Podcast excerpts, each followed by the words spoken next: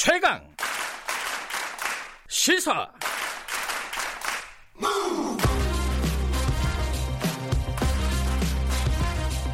지금 여러분께서는 김경래 기자의 최강 시사를 듣고 계십니다. 네, 김경래 최강 시사 듣고 계시고요. 어, 정경심 교수, 어, 조국 전 장관의 부인이죠. 어, 재판에서 굉장히 이례적인 일이 발생을 했습니다. 고, 검찰이 공소장 변경을 하겠다 그러는데 법원에서 어, 재판장이 불허한 거죠.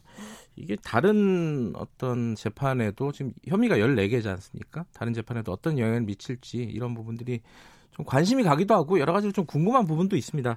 그래서 전 판사시죠. 판사 출신 변호사 김윤우 변호사님 연결해서 관련된 얘기 좀 여쭤보겠습니다. 안녕하세요. 예, 안녕하세요. 네. 김현입니다. 예, 이게 아 이게 언론 보도에서는 굉장히 좀 이례적이다 이렇게 얘기하는데 판사님이 보시기에는 일단 어떻습니까 이게?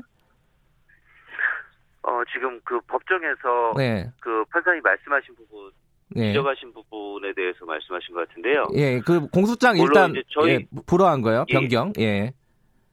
아 변경 불허한 부분이요. 예, 예, 예. 네네. 보통 범행 일시 장소나 이런 피해자가 갔다던가 이런 경우에는 네. 뭐 그럴 수 있지만 지금 이 경우는 범행 일시 장소도 다르고 수단이나 네. 방법도 다르고 그래서 만들어진 서류가 전혀 다르는 겁니다. 네. 그러다 보니 까 이게 공사실 동일성이 인정이 안 돼서 공소장 변경 허가를 안 하겠다는 거는 뭐 재판장님께서 기존 판례를 잘 검토하셔가지고 말씀하신 것 같은데요. 뭐 네. 그렇게 이례적이지는 않은 것 같습니다. 그래요. 음. 네. 이게 근데 이제 약간 논란이 있더라고요. 어떤 그 언론에서 보면은 어떤 변호사분은 어 이게 그 무리한 불어다 불어 자체가 좀 무리한 거다 이렇게 얘기한 쪽이 있고 어떤 분은 뭐 당연한 거다 이렇게 해갖고 좀 제가 읽어보니까 좀 헷갈려요 이게 어, 어떻게 네네. 판단을 해야 될지 잘 모르겠어요 좀 도움을 좀 주시죠 아예 그 판례가 굉장히 표현이 좀 애매해서 그런데요. 네 공소 사실의 기초가 되는 사회적 사실 관계가 네. 기본적인 점에서 동일하냐 이게 지금 판례 기준이거든요. 네. 네, 그래서 지금 어, 뭐 밀접한 관계 있거나 양립할 수 없는 관계 있는데 뭐 동일하다고 본다 뭐 이런 기준이 있는데 네. 굉장히 지금 표현이 어렵지 않습니까? 예, 그러다 보니까 어렵네요. 이런 예. 생기는데 네, 그 지금 그렇 동일하다고 보시는 분들은 보통 표창장이라는 그 추상적 표현이 같다는 점에서 네. 그렇죠 예. 그 사실관계를 좀 추상적으로 보시는 거고 네. 지금 재판장님 같은 경우는 네. 종이에 난 결과물하고 예. 프린터에 아, 이렇게 파일에서 다 만든 다음에 프린터에서 그냥 출력한 그 결과물하고 예. 도장이 찍히는 방식이 전혀 다르니까 이거는 어 저기 동일성이 없다. 이건 양립 가능하다. 음흠. 이렇게 지금 보시는 거거든요. 네, 네. 그 사실관계를 구체적으로 보느냐, 굉장히 추상적으로 보느냐 그 차이인 것 같은데 네. 판례가 이제 그 사회적 사실관계가 기본적인 점에서 동일하냐 이런 점에서 구체적으로 보라고 나오기 때문에 음. 재판장님께서 판례를 다 충분히 보시고 네. 지금 말씀하신 것 같거든요. 보통 음흠. 공사실 동일성이 인정된 사례들을 보면 네. 범행 일시 장소나 피해 내용 같은 게 같거나 네. 뭐 일시 장소나 총중 피해자가 동일하거나 뭐 이런 사안들이거든요. 네. 그래서 뭐 범행 일시 장소가 서로 다르다든가 수단 방법 상대방 등이 전혀 다른 경우들은 동일성을 부정한 그러니까 음. 공수장 변경을 불허한 사례들이 꽤 있습니다. 그래서 네.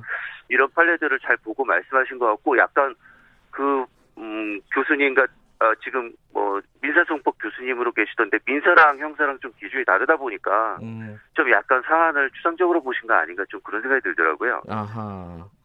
그래요. 그러니까 지금 말씀하신 게 지금 이충상 교수님 말씀하신 부분인가요?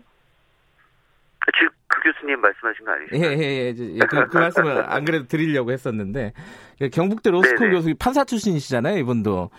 이게, 이게 네네네네, 지금 그 정, 정경심 교수 재판장이 어, 네. 무죄를 선고하려고 작정한 거다 이런 식의 얘기까지 했어요. 이충상 교수께서. 네네네. 요건 어떻게 보세요? 어, 무죄를 공수처 변경 불허하면 자동으로 지금 무죄가 되는 사안이라서 검찰이 반발을 하는 것 같고요. 네. 네네. 왜냐하면 지금 공, 어, 지금 공수장 변경 불허가 된다면 네. 공수장 변경 허가 신청 내용상 기존 네. 공수사실을 이미 검찰 스스로 아니다, 이건 아니다라고 주장한 셈이 되고 증거도 네. 사실 없는 것 같거든요. 예. 기존 공수사실에 대해서는. 예. 그래서 이제 무죄 판결이 예상되다 보니까 검찰 쪽에서 반박을 하고 또 그 교수님도 그런 의견을 내신 것 같습니다. 네. 그러, 그러면은 이 검찰이 네. 선택할 수 있는 거는 공소를 취하한다든가 아니면은 새로운 공소를 네. 또 제기한다든가 뭐 몇 가지 네. 옵션이 있을 것 같은데 어떻게 할 걸로 예상이 되십니까? 지금 상황에서 보면은. 어 그냥 유지하고 항소하는 방안도 있고 지금 추가 기소할 거 하는 방안도 있을 것 같은데 네. 뭐 추가 기소하고 기존 공소도 유지하고 이렇게 가지 않을까 생각이 듭니다. 아, 치, 예. 취하지는 않을 것 같아요? 취소를 아, 취소라고 하나요? 예. 예, 공소 취소를 해버리면 아마 좀 그거는 어려울 겁니다. 왜냐하면 공소 시효 만료 때문에 예. 수사도 없이 지금 기소를 했는데 네. 뭐 그날 하필 야당 의원만 좀 기소하면 사퇴하겠느냐 이런 질문하면서 뭔가 아는 듯이 예. 질문을 했었거든요. 네. 반면에 그 법무부나 여당 측은 전혀 몰랐는데 검찰 보고 사무규칙상 중요 예. 사건인데 이게 예. 어, 그 기소에 대해서 그 처분에 대해서 지금 전혀 몰랐던 게 굉장히 의아한 일이었지 않았습니까? 네. 근데 이번에 만약 공소장 변 이번 일은 나중에든 공소장 변경 허가가 되고 어 유죄가 나오면 희석될 문제였는데 지금 네. 불허가가 돼 버렸거든요. 네. 그래서 과연 이제 검찰 사건 사무 규칙상 수사 종결 전에 수사 종결 때 기소를 해야 되는데 종결 전에 그냥 임의로 기소한 것이 이게 예. 그럴 만한 사안이었냐, 음. 또 무슨 일을 한 거 아니었냐, 또는 뭐 수사 상황을 뭐 야당 쪽이 누설한 거 아니냐 이런 많은 비난이 예상되는 사안이기 때문에 음. 검찰 쪽에서는 쉽게 물러나지는 못할 사안인 것 같습니다. 아, 그러니까 취소를 하게 되면은 검찰 입장에서는 자신들이 어 조금 어 뭐랄까요 정치적인 의도로 기소를 했다라는 걸 인정해 버리는 꼴이 된다 이런 말씀이신 건가요? 모양새가 그렇게 될 것 같아서 끝까지 음. 가지 않을까 저는 그렇게 생각이 듭니다. 아 취소를 하지 않고 그러면 항소를 하는 방법이 있고요. 여기 무죄를 받고 항소를 하는 방법이 있고 추가적인 공소를 제기하는 네네. 방법이 있잖아요. 이걸 어떤 게 더 합리적이에요? 검찰이 입장에서 보면은?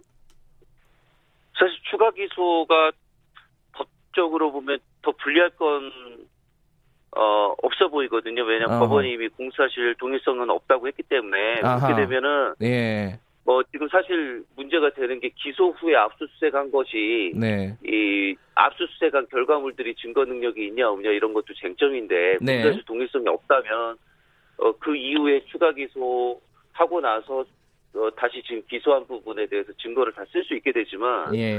어, 지금 오히려 공소장 변경이 되고 나면 그 증거들을 어, 못 쓰게 되지 않습니까? 네. 증거 능력이 없, 없게 되니까요. 그래서 예. 그래서 그런 면에서는 오히려 뭐 어, 공소 유지에 있어서는 추가 기소가 더 유리하지만 음. 정치적으로 봐서는 아하. 지금 공소장 변경이 더 유리하니까 더 그런 거 아닌가 뭐 그런 생각도 들고요. 법, 예, 예. 법 적으로 보면은 추가 기소하는 게 더 유리할 수 있는데 아 이게 지금 정치적으로나 네네네. 이렇게 사회적으로 보면은 아 이게 모양새가 검찰의 모양새가 굉장히 처음부터 첫 단추부터 좀 망가졌다 이런 거군요 지금. 음. 네네 그렇습니다. 근데 지금 법정에서요, 이 공소, 어, 공소장 변경 문제뿐만 아니라 재판부가 네네. 검찰을 굉장히 좀 질타하는 모습을 보였어요. 예, 예, 예. 뭐 퇴정, 자꾸 이제 검찰이 항변을 하니까 퇴정을 경고하고 이게 제가 네네. 그 직접 가서 듣지는 못했지만 언론에 나오는 이 발언들을 보니까 굉장히 서로 간에 또 감정들이 좀 쌓여 있는 것 같기도 하고 그렇더라고요. 어떻게 보셨습니까? 아, 물, 아, 지금 공, 공판 준비기를 여러 번 열었는데, 네. 처음에 뭐, 어, 참고인 이름이 다 익명으로 돼 있고, 그런 거 밝히라고만 안 밝혀주고, 굉장히 비협조적으로 어, 검찰이 나왔거든요. 사실, 음. 어, 재판부 권위를 좀, 어, 소송 당사자들이 존중을 해야 되고, 네. 그렇게 법정 모독으로 느껴지는 일을 안 해야 되는 것도 일종의 법정 예인데요. 예. 어, 검찰이 그런 지금까지 보여주는 거에 대해서 약간 좀 그런 쪽으로 느꼈을 수 있다고 생각이 되고요. 네. 일단 공판 검사들은 같은 형사성법을 보더라도 어, 좀 관점이 다릅니다. 변호인이나 피고인보다 자신들이 좀 우월한 지위를 가진다는 관념을 가지고 있고요. 음. 뭐 재판부나 변호사들은 검사나 변호인이 좀 대등하고 평등한 지위해야 된다는 관념을 가지고 있는데 네. 그 관념이 좀 충돌된 거 아닌가 이런 생각을 좀 드, 어, 음. 어, 갖게 되는데요. 예. 그동안은 뭐 검사 지위가 너무 막강해가지고, 네. 어, 변호사나 피고인한테만 좀 재판부의 위협이 지켜져 왔다면, 네. 뭐 이번 재판을 통해서는 양쪽을 좀 재판부에서 평등한 지위로 보고 대등하게 대우해주는 점에서는 좀 네. 좋아졌다고 보아야 되지 않을까 싶네요. 그 근데 좀 이상한 거는 이제 그 판사가 네. 이 검사한테 증거를 왜 제출을 안 하냐 이런 질책까지 했잖아요. 그건 왜 네, 그런 거예요? 네, 네. 검사는 왜 제출을 안 하는 겁니까? 빨리빨리? 예, 어, 지금 아까도 말씀드린 것처럼 네. 처음에는 그냥 수사 종결 때 원래 검찰 사건 사무 규칙상 수사 종결 때 공소를 제기하게 돼 있는데 네. 수사 입건하자마자 사실 이건 기소를 했지 않습니까? 그랬죠. 그 핑계를 네. 대면서 뭐 공소시효 만료 때문이라고 했었는데 사실 고, 어, 조사를 해보니까 공소시효 만료도 어 그런 사정도 없었거든요. 예, 많이 남았죠 사실. 네네. 예. 네네네. 그런데도 그냥 기소를 한 거고 그러다 보니까는 뭐 낼 게 없었겠죠. 낼 게 없고 낼 게 없는데 표에는 어, 원래는 기소를 하고 그 다음에 증거 목록을 제출해야 되는데 목록을 안 내고 형사소송 규칙에 있는 어, 검찰이 공판정에서 해줘야 되는 조치들이 있는데 네. 그 조치들을 안 하고 계속 안 하고 재판을 시간만 끌고 있으니까요. 음. 아마 일반 변호사가 이런 식으로 뭐 민사 소송이나 행정 소송 한다면 이 이상 질책을 받을 수 있는 사안입니다. 근데 그 어떤 결정적인 예. 국면에 증거를 내려고 어, 좀 기다리고 예. 있는 거다 이렇게 해석하는 쪽도 있더라고요. 이건 어떻게 보세요? 그렇게 하는 사안이 저는 거의 본 적이 없거든요. 제, 아, 그래요? 증거는 음. 원칙적으로 일괄 제출이 원칙인데요. 예, 그렇군요. 예, 그리고 수사 종결 어, 수사 종결 시에 공소를 제기하면서 증거를 일, 괄 제출하게 돼 있지. 예. 뭐 단계적으로 이렇게 뭐 상황 봐가면서 무슨 말하면 요거 내고 그 다음에 요거 내고 이런 식으로 하는 거는 음. 그 그 수사권 없는 변호사들이 하는 뭐 좀 소송 기술이지 검찰 쪽에서 하는 소송 기술은 음, 아니거든요. 그렇군요. 예. 그 지금 같은 재판부에서 다른 정, 정경심 교수 관련된 다른 혐의들도 지금 재판을 할 예정이지 않습니까? 이게 요, 요번 사건이 요번 뭐 공소장 변경 불허 이런 것들이 다른 사건 재판에 어떤 영향을 줄까? 요게 좀 궁금해요. 어떻게 예상하세요?